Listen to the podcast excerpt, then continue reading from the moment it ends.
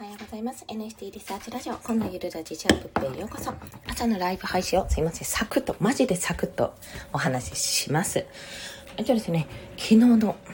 うここ一番の NFT ニュースで一番だったんじゃないかなっていう事件、あ、事件じゃなくてニュースですね、が勃発しました。昨日ですね、あの、池早さんと、あと NGO 法人のプラスの代表の門田さんが企画された、あの、チャリティーオークションがあったんですよ。そあ、すいません。それは何かというと、あの、クリプト忍者のナンバー20、サットバちゃんってすごい菩薩のようなね、あの、キャラがいるんですけども、そちらをオークションにかけることによって、その落札金額が全額寄付に回る NGO 法人のプラスターの方に回るっていうものだったんですよ。で、昨日のね、20時が多分締め切りだったたんですが、もう2回、3回ぐらい延長してね、ずっと接戦に持ち込まれていたわけなんですね。で、結果として、あの、冒頭にもあるように、関口メンディーさん。はい。関口メンディーさんです。が落札されたんです。これだけでは、うわーって胸熱だったんですけども、あの、何がすごかったかって、これ、チャリティーなんですよ。まずね、第一にチャリティーなんですよ。NFT が得られるって言っても、あの、金額として、全額、あの、まあ、チャリティに行くっていうところまず大前提で、私はもうこの寄付活動自体が、いろんなね、芸能人の方々が自分の作品とか自分のものとかを、あの、出品とか提供して、それの落札金額を寄付に回すってことは今までにもあったけども、私ね、あんまり身近に感じたことはなかったんですよ、それ。でも、こうして、あの実際に目の前ではこんな風にして行われるんだってことにまずエンタメ性というかもうめちゃめちゃ盛り上がったんですね。えどうなるどうなるみたいな感じになったわけです。でなおかつ今回この関口メンディーさんが加わったわけなんですよ。でこのメンディーさんとあのスチームさんかな？って方のやり取りがもうめちゃめちゃ胸熱だったのがまず第一とあと何かというと、金額がですよ、通常のそのクリプト忍者のフロア価格っていうのがあるんです。大体これぐらいの価格で売られているっていうフロア価格っていうのがあって、それのね、44%ぐらい上回ったんですよね。で、結果としてね、14イーサーで取引されたんじゃなかったっけど、14だったと思います。で、14イーサーって、まあ1イーサーが今47万ぐらいするんじゃないかな。まあ40万ぐらいだとして、転したとしても四四16の四1が C56 560万かぐらいしたわけですよ。でもうプラス4万だからえっ、ー、と、し、あ、四六二十四の C1 が、まあ、600万ぐらいですよね。600万ぐらいの寄付額になったわけなんですね。で、それってまず1枚のデジタルデータ、まあ、これはね、ちゃんとナンバリングついてるデジタルデータ NFT なんですけども、に600万ぐらいがついたのもすごいし、なんかそのフロアプライスの44%を上上回る。まあ、言ってしまえば、他の忍者変えたんですよ、それで。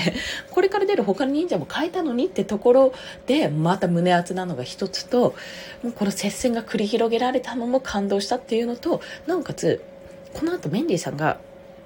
あの、コミュニティ内にちょっとコメントを出していて、まあ、それはね、あの、池原さんが掲載 OK をもらってて、それもツイッターで流してたんですけども、いや、なんでこんなに熱かったかっていうと、まあ、チャリティーだったっていうのももちろん一つだし、クリプト忍者が欲しかったっていうのももちろん一つですよ。そんなの要素の一つにしか過ぎなくて、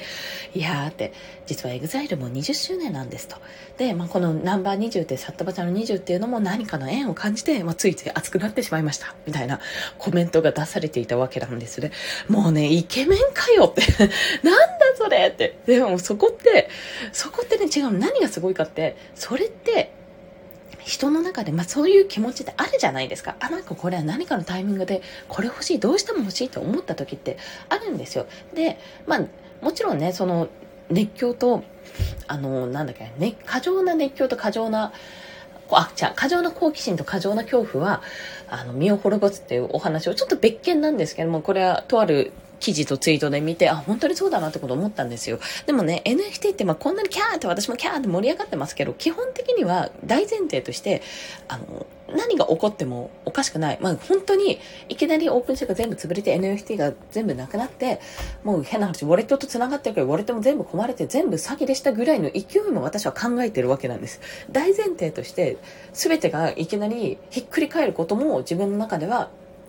普通だと思ってます。まあ、それで払わなきゃいけない金額があったらちょっと怖いなとかいうのもあるので、まあ、そういったことも考えながら暗中模索、トライアンドエラーの状態で、まあ、皆さんやってるわけなんですよ。そういったことが大前提なんですよね。の中で、まだまだこの、どうなるかわかんないこの NFT 業界の中でですよ。ね？サットワちゃんを、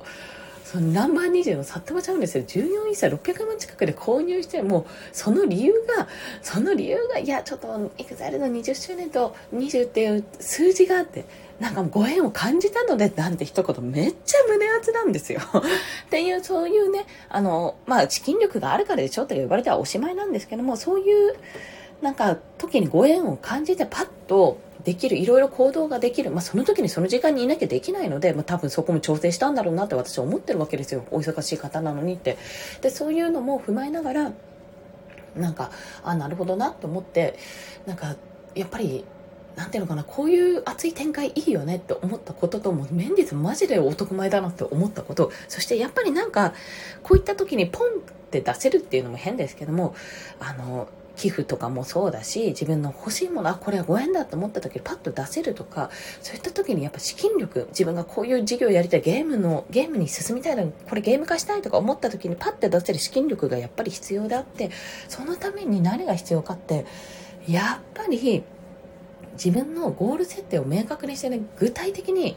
逆算していくことってやっぱしないとダメだっってことに対して改めて思ったわけなんです。もうニュースとしてはもうメンディーさんマジ男前ってニュースなんですけど、その裏では、あ、こうなるためにそうね、こういうふうに自分でも例えばオークションに参加できるようになるためには、あ、こういう風になるためにはやっぱり今のままとりあえずアクセルこうしようああしようなんかこうしたなると嬉しいなみたいなことを考えてるだけじゃなくて本当に具体的な数字で落とし込んで1日あたりいくらぐらいとかでやっていかないとダメなんだなってことに改めて気がついたというそんなお話でございました。これねあもうちょっとね昨日ちょっと振り子のあの講義があってそれにライブアワーで講義があったんですけどもそれに対しても、まあ、それに関してもちょっと触れるために、これはまた別途お話ししていこうと思います。はい、ご飯作ってきます。それでは、今日も一日頑張っていきましょう。コンでした。では。また